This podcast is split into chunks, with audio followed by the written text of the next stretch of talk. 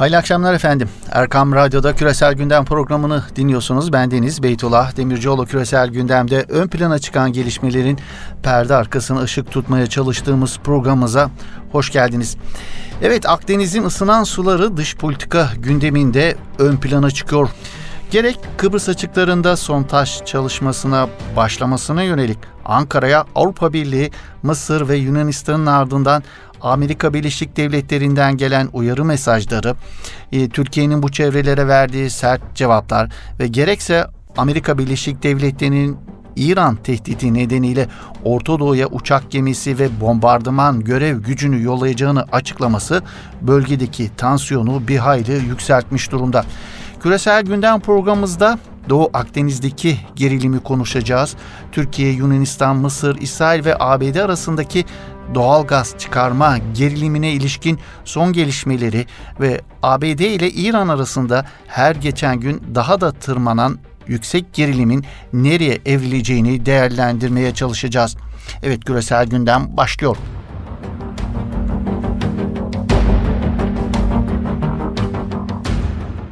Doğu Akdeniz bölgesinde süre gelen sontaj çalışmaları bölge ülkeleri Türkiye, Yunanistan, Kıbrıs Rum kesimi, İsrail ve Mısır'ı karşı karşıya getirmiş bulunuyor. Bir de bunlara Amerika Birleşik Devletleri katılmış vaziyette.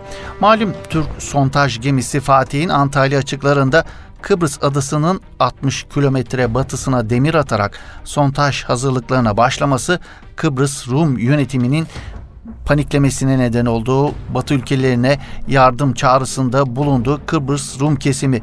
Türkiye'nin sontaj çalışmasına Mısır'ın darbeci lideri Sisi'nin Türkiye'nin Akdeniz'deki sontaj çalışmalarından dolayı endişe duyduğunu açıklamasından hemen ardından ABD Dışişleri Bakanlığı'ndan bir açıklama geldi. Türkiye'nin faaliyetlerinden derin kaygı duyulduğu açıklaması yapıldı ABD Dışişleri Bakanlığı tarafından.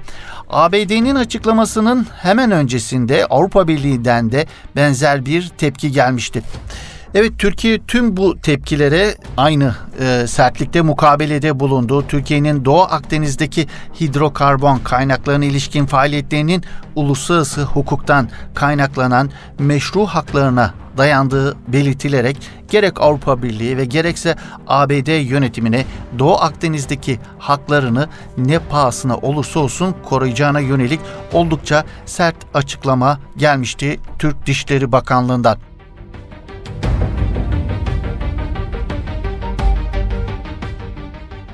Evet Doğu Akdeniz'deki yükselen tansiyonun daha da yükselmesi bekleniyor. Özellikle 6. filonun desteğiyle Exxon Mobil gibi ABD'li şirketlerinin oyuna dahil olmasıyla birlikte bölgede işin rengi değişmiş vaziyette. Doğu Akdeniz'de oynanan satranç oyununda taraflar arasındaki dengenin bölgede çıkarılacak doğal gaz miktarına bağlı olduğu yorumları yapılıyor. Kimi değerlendirmelere göre Akdeniz havzasının diplerinde yaklaşık 10 trilyon metreküp doğalgaz yatıyor. Kimilerine göre ise Doğu Akdeniz'deki doğalgaz rezervine ilişkin bu tahminler pek de gerçeği yansıtmıyor. Mısır ve İsrail'in aksine Güney Kıbrıs tarafından ihaleye açılan sahalarda bulunan rezervler beklentilerin çok altında gerçekleşmesine işaret edilen analizlerde Total, Eni, Exxon Mobil'in sontaj faaliyetlerine devam etmesi için ilave gaz rezervlerinin bulunması gerektiği vurgulanıyor ilave kaynaklar bulunmadan Kıbrıs ve İsrail gazının boru hattı üzerinden Avrupa'ya ihracı kendisinden iki buçuk kat daha ucuz olan Rus gazı ile rekabet etmesinin mümkün olmadığı belirtiliyor.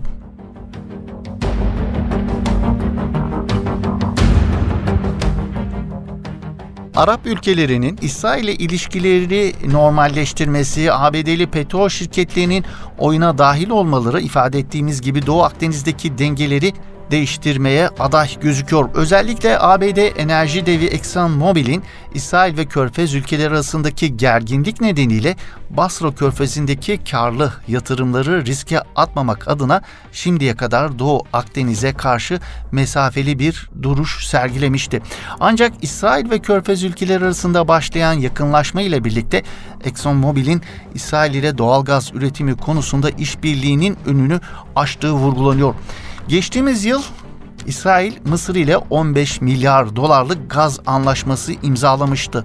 Yine geçtiğimiz Kasım ayında da İsrail, Kıbrıs Rum kesimi, Yunanistan ve İtalya Doğu Akdeniz doğal gazının Avrupa'ya Akdeniz'in altından yapılacak boru hattıyla gönderilmesi için işbirliği anlaşması imzalamıştı.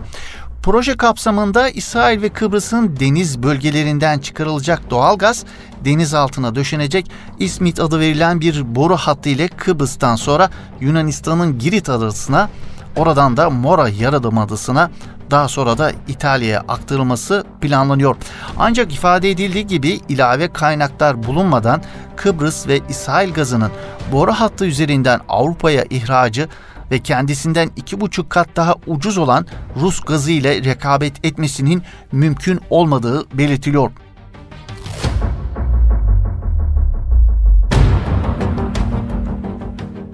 Doğu Akdeniz'den çıkartılacak doğal gazın boru hattı ile Avrupa pazarlarına ulaştırılmasının en kolay ve en ucuz yolu Türkiye üzerinden mümkün.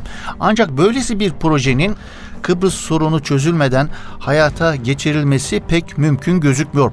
Öte yandan Türkiye'nin son dönemde İsrail ve Mısır ile yaşadığı siyasi sorunlar Doğu Akdeniz doğalgaz üzerinde bu ülkeler arasında bir uzlaşının önündeki diğer bir etken olarak duruyor.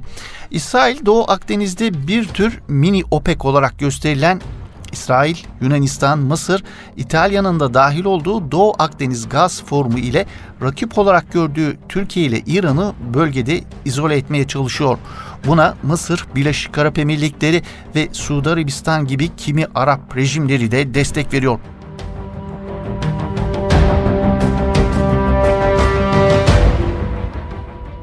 Kendisini izole etmeye yönelik tüm bu çabalara Türkiye sessiz kalmayacağını Doğu Akdeniz'de kendi imkanlarıyla gerçekleştirdiği sontajlarla gösteriyor. Nitekim Cumhurbaşkanı Recep Tayyip Erdoğan Türkiye'yi adeta denize ayak basamayacak hale getirmeyi amaçlayan çabalara asla izin verilmeyeceğini, aynı şekilde Doğu Akdeniz'deki doğal kaynakların ülkemiz ve KKTC dışlanarak adeta gasp edilmesine yönelik girişimleri kesinlikle kabul etmeyeceği sözleriyle Türkiye'nin Doğu Akdeniz'deki haklarını her ne pahasına korunacağını belirtmişti.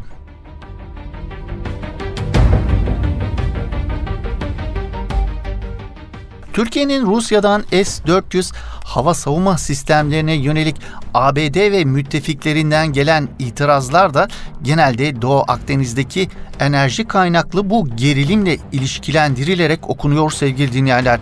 Türkiye coğrafyasına yerleştirilecek S-400 sistemlerinin Suriye içlerinden Doğu Akdeniz'e, Ege Denizi'nden Boğazlar bölgesine kadar birçok noktada etkin olması sadece Türk-Yunan dengeleri üzerinde Türkiye lehine bir tesir meydana getirmeyecek, aynı zamanda sınırlarımıza kadar hava unsurları ile gelebilen İsrail'i tüm bu sayılan coğrafyada etkisizleştirebileceğinin altı çiziliyor.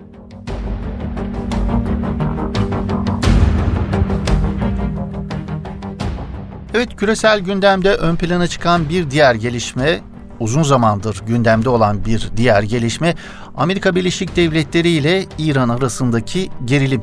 ABD'nin Orta Doğu'da İran'dan kaynaklanan muhtemel tehlikeleri gerekçe göstererek Abraham Lincoln uçak gemisini ve bir bombardıman görev gücünü bölgeye gönderme kararı küresel gündemde dikkat çeken bir gelişme olarak ön plana çıkıyor. Gelişme alışmışın dışında ABD Savunma Bakanlığı yerine Beyaz Saray Ulusal Güvenlik Danışmanı John Bolton tarafından duyuruldu. Bolton yaptığı yazılı açıklamada birçok kaygı verici ve gerginliği tırmandıran belirti ve uyarıya karşın İran rejimine ABD'nin veya müttefiklerinin menfaatlerine yönelik herhangi bir saldırının sert bir güçle karşılık bulacağına dair net ve mutlak bir mesaj vermek üzere ABD Abraham Lincoln uçak gemisi taarruz grubunu ve bir bombardıman görev gücünü Merkez Kuvvetler Komutanlığı bölgesine gönderiyor ifadelerini kullandı. Wall Street Journal gazetesine konuşan ABD'li yetkililer ise İran'ın bölgede ABD'ye bağlı askeri güçlere saldırı düzenleyeceğine yönelik elde edilen istihbaratlar sonucunda uçak gemisi ve bombardıman görev gücünün sevkiyatına karar verildiğini söyledi. Öte yandan İran Ulusal Güvenlik Konseyi sözcüsü Hüsrevi ise Abraham Lincoln uçak gemisinin 21 gün önce Akdeniz'e giriş yaptığını ve ABD'nin psikolojik savaş çıkarmanın peşinde olduğunu belirtti. ABD ordusunun bölgesel krizler karşısında sürekli olarak başarısız olduğunu savunan Hüsrevi, ABD ordusunun ve komutanlarının İran ordusunun gücünü deneme eğiliminde olduğunu düşünmüyoruz ifadelerini kullandı.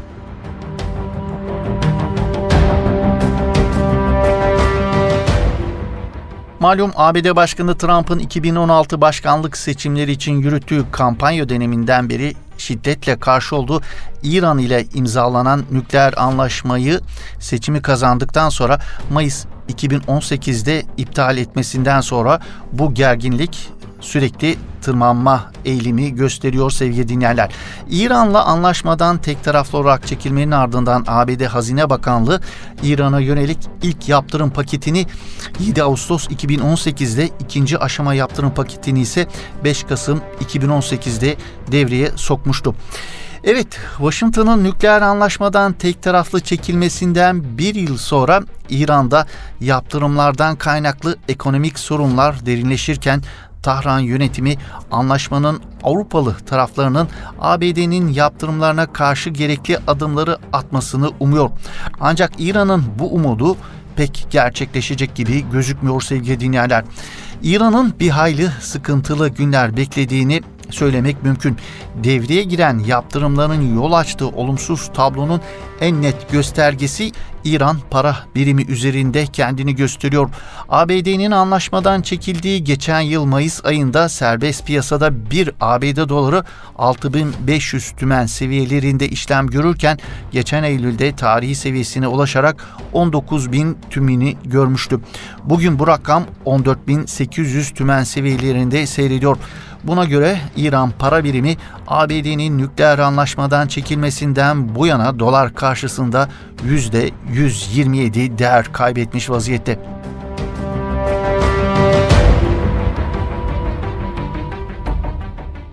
Evet Amerika Birleşik Devletleri Başkanı Trump'ın Mısır'daki Müslüman kardeşleri yabancı terör örgütleri listesine almak üzere hazırlık yaptığının ortaya çıkmasının yankıları sürüyor.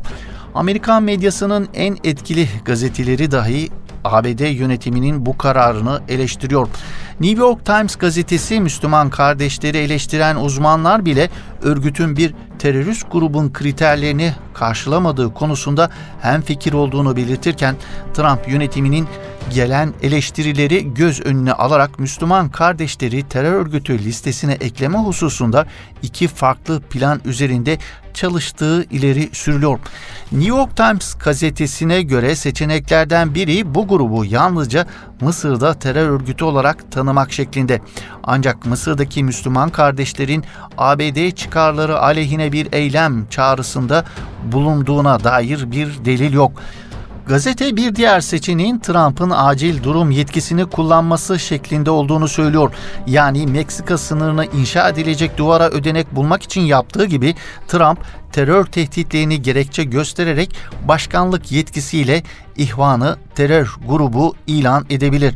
Bu durumda Trump ABD dışişleri prosedürünü izlemeden karar vermiş olacak. İsrail, Mısır ve Körfez ülkelerinden gelen baskılarla Müslüman kardeşleri terör örgütü ilan etme gayretleri daha önce de denenmişti. Ancak Amerika, CIA, Pentagon ve bazı kuruluşların bir takım dengeleri nedeniyle buna sıcak bakmamıştı. Ancak bugün öyle gözüküyor ki Trump Suudi Arabistan, Mısır ve Birleşik Arap Emirlikleri gibi müttefiklerinden gelen baskılara daha fazla dayanamamış, bu yönde bir karar alacak gibi gözüküyor. Nitekim Washington Post gazetesi bu realiteden hareketle Trump yine diktatörler tarafından ne kadar kolay manipüle edildiğini gösterdi tespitinde bulunuyor.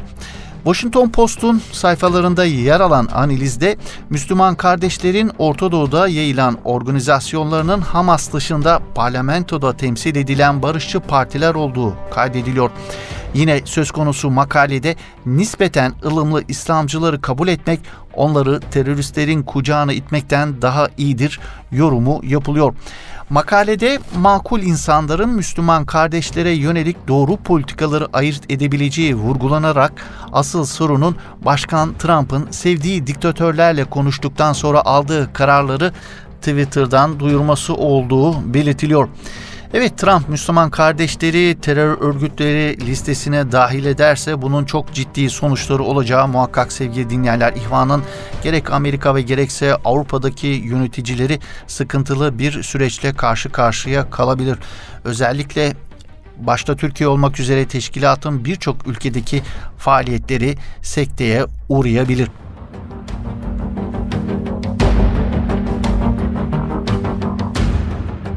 İsrail'in hafta sonu Anadolu Ajansı'nın ofisinin de bulunduğu bina dahil Gazze'ye hedef alan iki günlük saldırıların ardından ateşkes sağlanırken abluka altındaki Gazze'de şehit sayısı 25'e ulaştı sevgili dinleyenler. Gazze şeridinde Cuma günü keskin nişancı ateşiyle iki İsrail askerinin yaralanmasının ardından İsrail ordusu Cumartesi günü abluka altındaki Gazze şeridinde çok sayıda roket atılmasını da gerekçe göstererek bölgeye savaş uçaklarıyla bir saldırı düzenlemişti. Onca yıkıma ve onlarca şehit verilmesine rağmen İsrail Başbakanı Netanyahu'nun Gazze'ye düzenlenen saldırıları durdurması ve ateşkes ilanına karar vermesi İsrail'de tepkilere neden olmuş. Gazze saldırısını değerlendiren İsraili siyasiler İsrail'in herhangi bir başarıya ulaşmadığını ve caydırıcılık gücünü kaybettiğini öne sürmüşler. Likud Partisi'nin yükselen isimlerinden biri olan eski İçişleri Bakanı Gidon Saar ateşkesin onaylanması bir hataydı ve İsrail için herhangi bir başarıya dayanmadığını belirtmiş. Yine İsrail eski Genelkurmay Başkanı ve ana muhalefet lideri Beni de Başbakan Netanyahu'nun ateşkes kararına tepki göstererek hükümet caydırıcı gücünü kaybetti ifadelerini kullanmış. İsrail askeri yorumcu Alex Fishman ise Gazze ile yaptığımız son savaşa başarı öyküsü yazamadık. İsrail Gazze'deki yüksek binalara saldırarak 2014 savaşındaki zafer imajını da geri kazanmaya karar verdi. İsrail ordusu Hamas liderine cevap vermek için evlerini vurmaya çalıştı ancak saldırılardan hiç kimse etkilenmedi. Hamas'ın roketleri karşısında merkezi bir hayal kırıklığı yaşadık. Roket saldırılarından dört vatandaşımız hayatını kaybetti diye üzüntülerini belirtmiş e, İsrailli siyasiler ve yorumcular sevgili dinleyenler yeterli görmemişler İsrail'e yönelik bu saldırılardan elde ettikleri kıyımı. Öte yandan Gazze'de dün sağlanan ateşkesin ardında Tel Aviv'de düzenlenen Eurovision yarışmasının olduğu da ileri sürülüyor. İsrail, Tel Aviv'de düzenlenecek ses yarışmasının saldırılardan etkilenmemesi amacıyla göstermelik bir ateşkesi yürürlüğe soktuğu belirtiliyor. Nitekim İsrail Başbakanı Netanyahu alınan ateşkes konusunda yapılan eleştirileri cevaplarken savaşın bitmediğini ve İsrail işgal ordusunun bir sonraki savaş için hazırlık yaptığı yönündeki açıklaması ablukka altındaki Gazze'ye yönelik saldırıların süreceğini gösteriyor sevgili dinleyenler.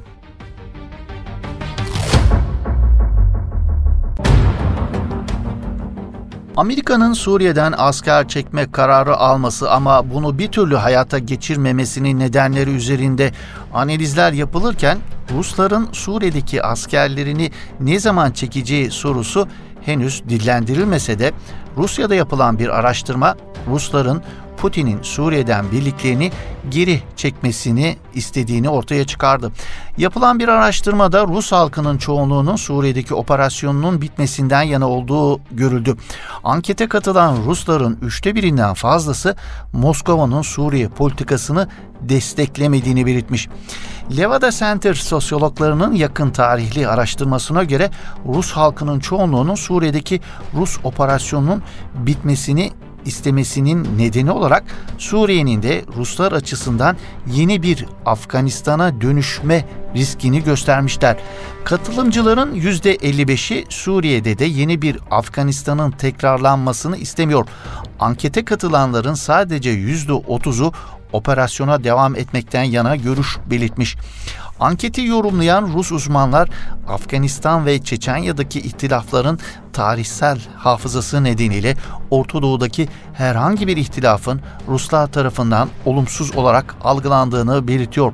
Bu arada Rusların yalnızca %13'ü Orta Doğu devletlerindeki gelişmeleri yakından izlerken %48'i ise bu devletler hakkında çok az bilgiye sahip olduğu ortaya çıkmış sevgili dinleyenler.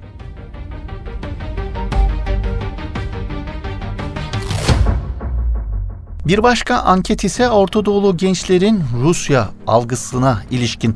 Arap gençliği arasındaki eğilimleri araştırıldığı Arap Youth Survey'e göre Arap gençliği arasında Rusya'yı müttefik olarak görenlerin oranı %64 olarak çıkmış. Her yıl gerçekleştirilen ankete göre Rusya'nın Arap dünyasındaki olumlu izlenimi artarken ABD'ninki ise kötüleşiyor. 2016'da %63'ü Washington'ı müttefik olarak gören Arap gençliğinin oranı bu yıl %41'e düşmüş. Ancak hangi tarafın daha yakın müttefik olduğu sorusuna karşılık gençlerin %38'i Washington, %37'si ise Moskova cevabını vermiş. Ankette hangi ülkenin düşman görüldüğü de sorulmuş katılımcıların %67'si İran'ı, %59'u ABD'yi düşman olarak gördüklerini söylemiş Arap gençleri.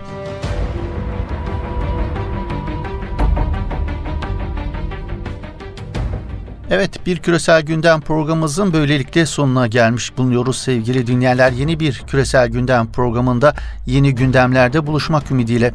Hoşçakalın, iyi akşamlar efendim.